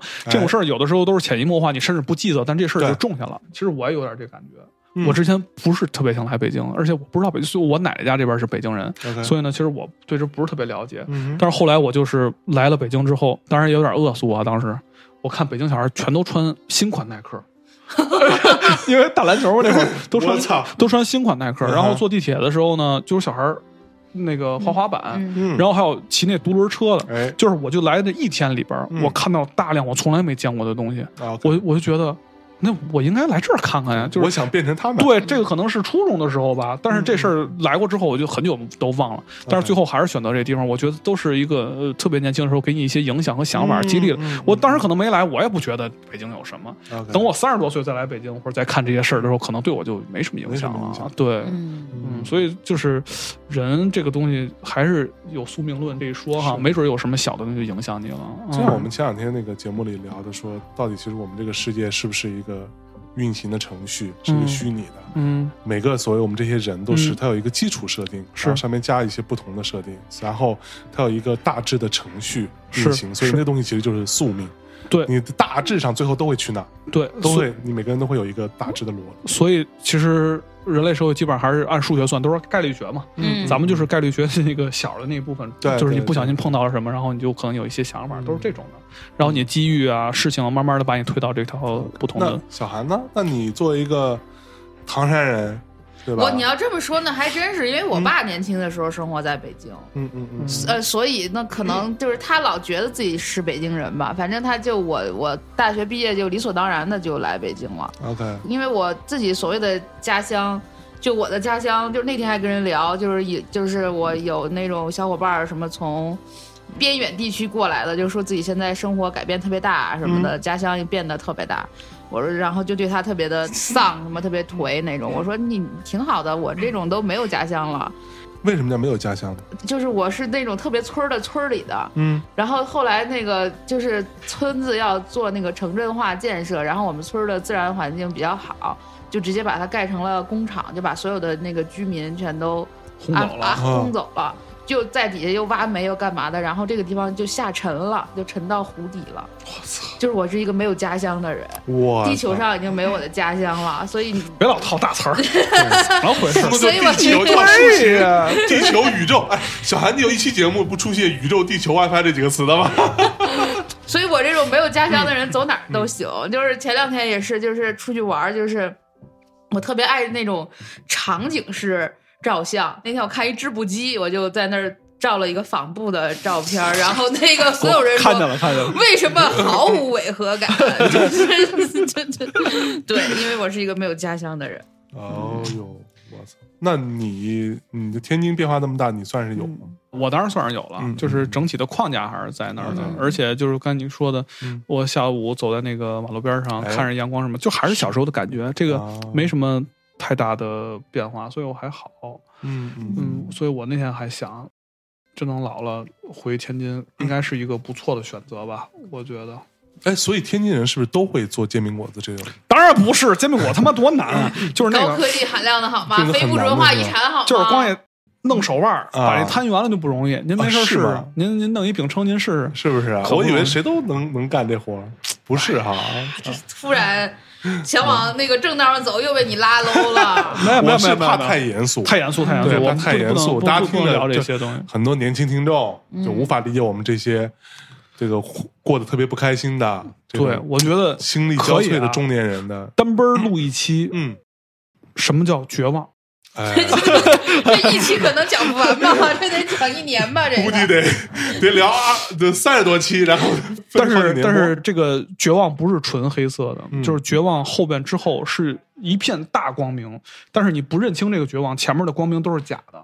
是啊，像我这种没有家乡的人，从来不觉得有后路，我没有地儿可以回。呃对，就是人还是一个在北京待着呗。人还是一个变通的小破洞，我觉得嗯就他有的是招儿，能够嗯梳理很多东西，或者疏通自己心里很多东西。嗯是，嗯，就是就我觉得，就包括就是说，还说回天津，嗯我觉得天津人其实就是就是拿自个儿一打岔，这事儿就过去了，就不是什么大事儿，是吧？他他可是他是真，只是说嘴上那么说，这就具体分人了，对具体分。但是整体的大的态度上，就是还好，很可能底色是悲凉，是吧？嗯，对，就无所谓，其实就 真的是无所谓。就我接触的很多天津人，我觉得其实就是觉得反正就那样了，嗯，对，所以那我就在这个基础上，这事情的现实那局我改不了，是，我就稍微打个岔，过得开心点就完了。哎，差不多是这大概是态度。很多人都是这个，心态，嗯所以他其实是建立在一个相对，你要说绝望也可以，嗯相对绝望的一个基础上，那就现实就是这样，长这样子，那我就对稍微查一查嘛，是向死而生，是吗？是用这词儿吗？会有这个心态但是用大了。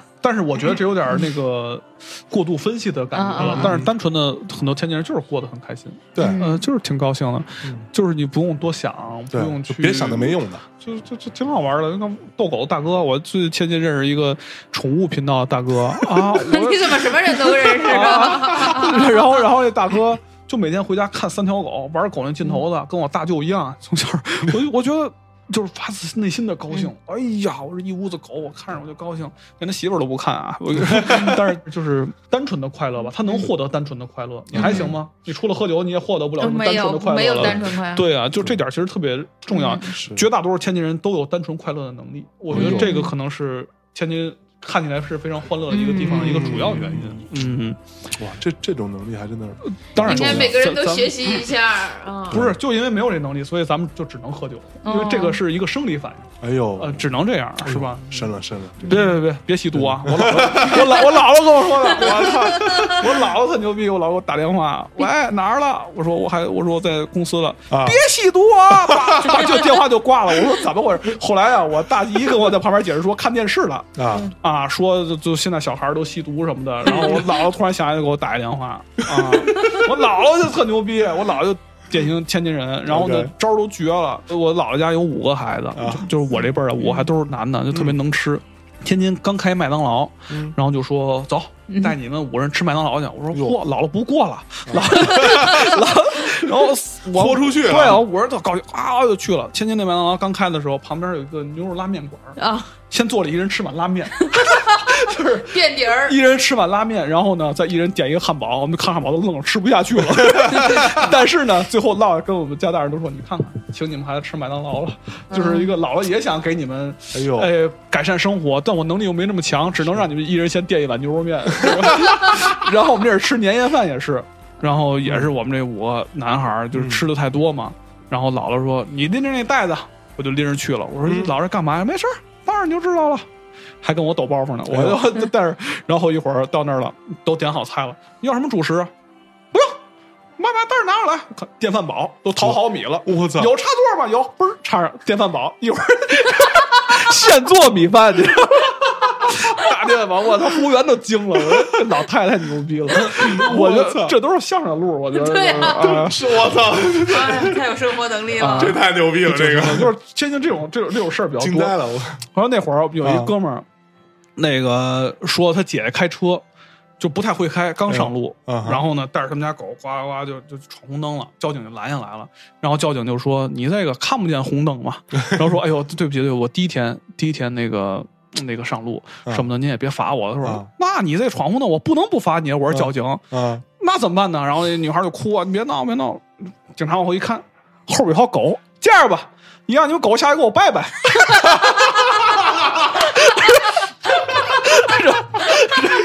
狗下车给他拜拜，狗 来给我拜拜，然后狗拜两下，走走走，小心我看点儿啊，所以就觉得特别的没有太没溜儿了就没溜。就这种事儿，其实我小时候听过好多好多，但是我都记得不太不是很清楚了。我嗯，去，就是就是胡来，你知道吗？好吧，好吧，好吧。嗯，得着就行啊。嗯。可以，这个就我觉得今天最后这个点落的特别有趣啊，啊。就单纯快乐的能力，啊，是这个是，反正我觉得我现在想想，我可能没有，我操，我太苦逼了，我也没太呃想好这个东西你还能不能找回来啊？嗯。就是有没有可能你在又专注于某一个事儿，然后在这个事儿上给你得到一个特别单纯的快乐？因为你有有时候，比如说啊，我瞎说一个事儿，嗯。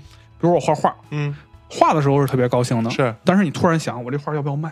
啊要不要要不要做展览？要不要给谁看？给谁看？怎么发微博？我要说什么？一下你的思路就乱了对，就是他会特别容易打扰你这个所谓的单纯的快乐啊。我觉得很简单，就是因为我们所谓的长大了或者成熟了，嗯然后你做很多事情没那么本身就没那么单纯。嗯对，就像我有时候画画也是这样，嗯画的时候我挺开心的，嗯画完之后我就想着，那我要拍个照吧，嗯我要啊，发个微博吧，是我发个朋友圈吧，是发完之后我还想 谁给我点赞待对啊谁给我留个言夸我两句啊，或者哪怕是就点个赞也好的呀是，就你这事情就已经变得不单纯，是就到这个事情完成到你起心动念到下一步的时候，像你能传播或者获取回应的时候，这事情就已经不单纯。但我们小时候其实不知道这些事儿，是。你就自己画，画完之后挺开心的，出去玩去了，就玩别的去了。所以这有一个另外的问题，就是我的天津同学和家大人、家长什么的，几乎不发朋友圈儿，哦，几没啥可几乎几乎不用微博。哎呦，嗯。就是你跟他说的所有的，你认为大伙儿都应该知道新闻，你跟他一说，他都是第一次听说。真的，真的，这不开玩笑。我所以我觉得，在某种程度上，嗯他们其实也保留这种单纯性。是，今天喝酒就是喝酒嗯啊，今天咱干个什么事儿，咱出去玩儿就是玩儿，没有人拍照留念什么，没有这套活。嗯啊，这不但是你在大城市，嗯你做什么事儿的前提条件，你不就是想传播嘛，是是对吧？所以你的思路就是生产。销售、传播，对你的运营、影响力，就是你的回购率，一一套活儿得都干全了，干一件事。对，就就感觉你已经进入那套了，就是你已经还没干，你就知道这事儿怎么干了。哎呦，我觉得我真牛逼，我什么都懂，什么都会。但其实呢，你最根本的东西已经丧失的差不多了。哎呦，我觉得啊的，所以其实一块儿做点什么事儿，就纯做挺开心的。对此刻所以今儿不得不插入硬应该广应，该发起一个活动，应该发起一个活动。今天晚上我们做一件特别有趣但不发朋友圈的事儿，就类似于这种的。嗯，那我估计就没人做，没人做，没人做，确实没人做。这种都是各自说，然后看谁先集齐五十个赞，然后再怎么着那种，不然怎么证明它有趣呢？对，然后这个上一期节目啊，嗯就是上一期大橘子老师来那次啊，这个促成了嗯，一个特别有趣的一个合作啊，哦这个合作是什么来着？我们北新桥的那本画诗影集，诗影影集，诗影影集集有哎。郭晓涵老师写的小酸文儿，哎，和我拍的小照片儿。酸图，对对对，小黄图。哎，啊，小那是你那本，我我我们这本合法合法，我这本也合法，哎呀，然后这个终于现在出了啊，已经在大内夜市上进行预预售了。你们听到这期节目的时候，已经预售期已经过了。对嗯，当时预售的时，候是包邮的，嗯，那过完预售期就不包邮了。那你们如果错过了之前的，也不要错过之后的嗯啊。这个是一个限量的非常牛逼的作品，无论是设计啊、是排版、印刷呀，所有这些部分，在我看来都牛逼。做的时候挺开心的嘛，做完放你这儿一卖，不就开始焦虑了吗？焦虑，你不要焦虑，慢慢来，对吧？觉得这个事儿，你有倪斌做那黑胶焦虑吗？对不对？黑胶更难卖，你想，黑胶大家都还没机器呢，好吧？我是觉得这样，你一旦真做出一个爆款产品，你就开始质疑人生了。对，说这玩意儿怎么能爆爆呢呢？对对，你这卖不出去，卖不出去都不行。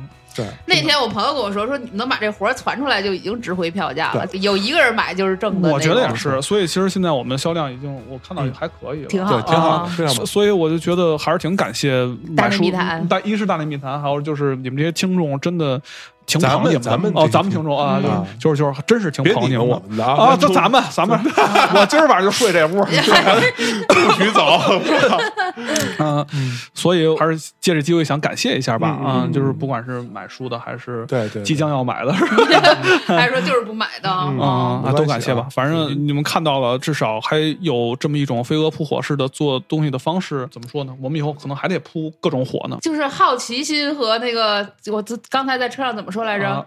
啊你老有金句儿，我记不记不过来。啊，对对对对对，就是他每期节目不憋出两金句，他就过不去这事儿。我跟你说啊就，刚才在车上说的这句不是金句，特别丧，就是。嗯，就丧的就。是类似于这种勇敢和好奇心和愚蠢，促成了我们干了一件又一件的赔钱事儿。但是因因为这些事儿聊起来真的太动人了，嗯对吧？就是在没有任何的商业支持情况下，这些事儿单纯的时候太吸引人了。对啊，它就嗯是一个大家坐下来做个节目，然后聊聊，哎，竟然就说那就要不然干吧，然后这小韩老师还推脱了一下，是。最后竟然就真的干了，而且很快就干出来了这个一嗯事，我觉得这是非常，在我看来啊，就是我们大内密谈做了这么多期节目也好，或者说我们也呃在夜市里面卖过一些东西，在其他平台卖过一些东西，但是有两件事情对我来说是意义比较重大的。嗯。第一件事情就是我们第一次出唱片嗯。啊，出黑胶这件事情；第二次就是这次出这个试影集。嗯。啊，这两件事情的出版对我，因为我本身对于出版我还是有非常强烈的敬意的。就我们这个年代的人，觉得能够最后真的出版出来一个实体，而且它的印刷、纸张、排版，嗯包括你整个看的这个类似于一个看展的一个方式，嗯嗯它的整个编排的逻辑，嗯这个东西是我觉得非常珍贵的啊，这嗯不是你在。微博上、微微信里边看个九张什么九宫格图，嗯你就能够体会得到的事儿。嗯嗯，所以我觉得这是非常重要的一个一个是里程碑是式的。昨天呢，我跟那个几个编剧老师聊天来着，他们其实也是有资方跟他们来聊，让他们做项目，然后给了特别傻逼的剧本那种走向等等一系列的，因为跟他的个人的感受啊和故事非常的接近。嗯然后呢，这帮编剧就问他，我们这件事情呢只有两种解决方式，嗯一种。您是要体现个人的，您就过干瘾的，嗯我们随便给您写，给您润色没问题，嗯，一定是个破东西。对，你要是想挣钱，你听我们的嗯啊，我们给你编了，我们知道市场需要什么，然后。投资人一般都说，我既要实现自我价值的情况下，还要好靠挣钱，嗯这事儿一定出不来，这对所以你只能选一头。对。所以大多数时候我们选的都是那头，实现自我那头。嗯。对，就是如果真的是你想挣钱了，那就需要大量的数据考没察推导出来的，就是每一件产品不是凭空出来的，没错啊、所以呢，这是完全两两套事情。嗯嗯，所以为什么说飞蛾扑火呢？其实也是在这儿，就是大家还是靠嗯自己的热情在推动这件事儿走，它并不是一个具象的商业目标啊。昨天就是大内开始卖货，昨天专门找了我那个就是卖货里边最专业的朋友，人家刚拿了几个亿融资的专业卖货的，然后嗯百对百忙之中问了他，我说我想做一个这个，做一个这个，这个怎么卖？就是上来先去质疑我的整个人生履历，然后质疑文艺青年卖货这个整个的社会现象，然后最后质疑我这个产品就是跟我跟咱们现在所有的做的这个东西到底有多么多的不符合，嗯然后又跟我聊了一下现在就是整个的。卖这种所谓的文创产品的，就是基本定价应该是多少？就是三个档位，嗯什么九十九、一百六十八、一百九十九、二百九十九以及以上，嗯然后说卖的货要解决六个问题，嗯就是如果你不能解决这六个问题，就一定会卖不出去。你这个应该是付费上课，你知道吗？不是我，我就想就就听我就是啊，我先把那六个字，不然我忘了，我就我录节目就是为了我记住，不然我两天就忘了啊。哪哪哪哪六个问题？就是你卖的一切货能解决这六个问题，都有可能卖得出去。是如果你不解是要同时解决六个问题，不是解决一个都有可能卖出去但是你不解决跟这六个字儿不沾边儿，那你这个东西肯定卖不出去。没戏啊！孤独、寂寞、冷、羡慕、嫉妒、恨，我操！这是刚融三点五个亿的那个告诉我的，就是你所有卖的产品要解决人的孤独、寂寞、冷的问题，或者是羡慕、嫉妒、恨的问题。哎呀，你要不解决这六个问题，你中的一个，你这个东西肯定是卖不出去的。我本来想卖一个特别，他说你这个东西，你你人生一直在追求的这个东西，是你现在越来越就是边缘化的一个根本原因。是我说我说那我追求的是啥？好而无用。我说对，你怎么这么了解我呢？没错。不过我觉得啊，可能那个人说的东西都对，可能哦真的是，而且他也就是金玉良言，没问题。掏心掏肺的给掏心掏肺跟你讲这事儿，但是说实话，大内密谈是什么？大内密谈就是一个好而无好不好，我先不说，至少无用的一个玩意儿吧。嗯，对，无知识不付费。对，就是这么一个玩意儿。我我们 不解决焦虑我们不解决那些问题，我只是我们认为无用之美才是真正有价值的美。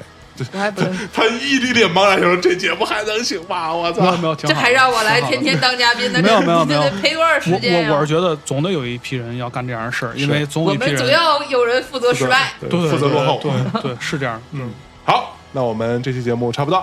好嘞啊最后这个再来一首歌，非常感谢大橘子老师，以及再次强调一下大橘老师跟小韩老师的那本诗影集《北新桥》啊，嗯英文叫做《连接平行宇宙的桥》，是不是啊？行行行，这这这是小孩上次跟我说的。是是，是就是连接平行世界的桥啊，对，那个那个英文怎么说？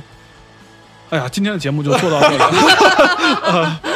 好吧，在大内夜市独家销售啊！大家有兴趣赶紧看一下，那个是一个限量的东西，不要像之前小韩卖的诗集一样啊，让你这个错过了之后发现没有卖了，然后就默默的在那这后台画圈圈诅咒我们，这事我们不接受啊！最后给大家带来一首歌，结束我们这期节目吧。谢谢大家，谢谢大家，欢迎大家，拜拜拜。拜。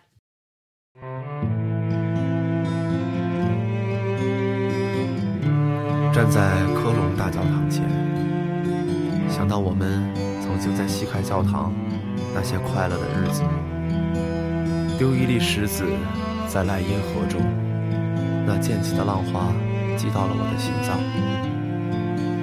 今夜的天津会是个什么样子？是否依然闪着灯火？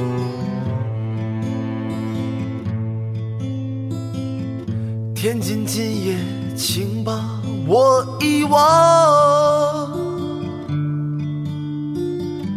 带着你那从未有过的慌张。天津今夜，请把我遗忘，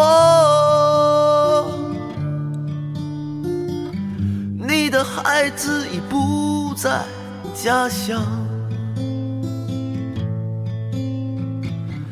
天津今夜，请把我遗忘，带着你那有三个尖儿的西开教堂。天津今夜，请把我遗忘，我已不知我身在何方。我听见你的声音忽远忽近，我还想找到你。我试着从生活中我找一点点勇气，却还是怕失去你。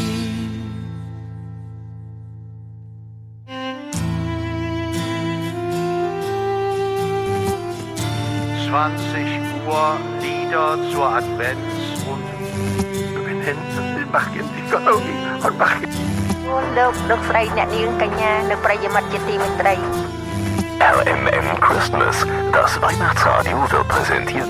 这里是 FM 幺零四点六，翟毅在每周五中午为您带来的音乐江湖。今天节目我们将共同回顾二零零五年内地歌坛十大中文唱片。天津今夜，请把我遗忘， 带着你所有闪着灯火的夜场。天津今夜，请把我遗忘，你的孩子已不在家乡。我听见你的声音呼深呼吸，我还想找到你。我试着从生活中我找一点点勇气，却还是怕失去你。Dear passengers, your flight CA932 is boarding now. 亲爱的旅客们，您乘坐的航班 CA932 已经开始登机了，请您做好登机准备。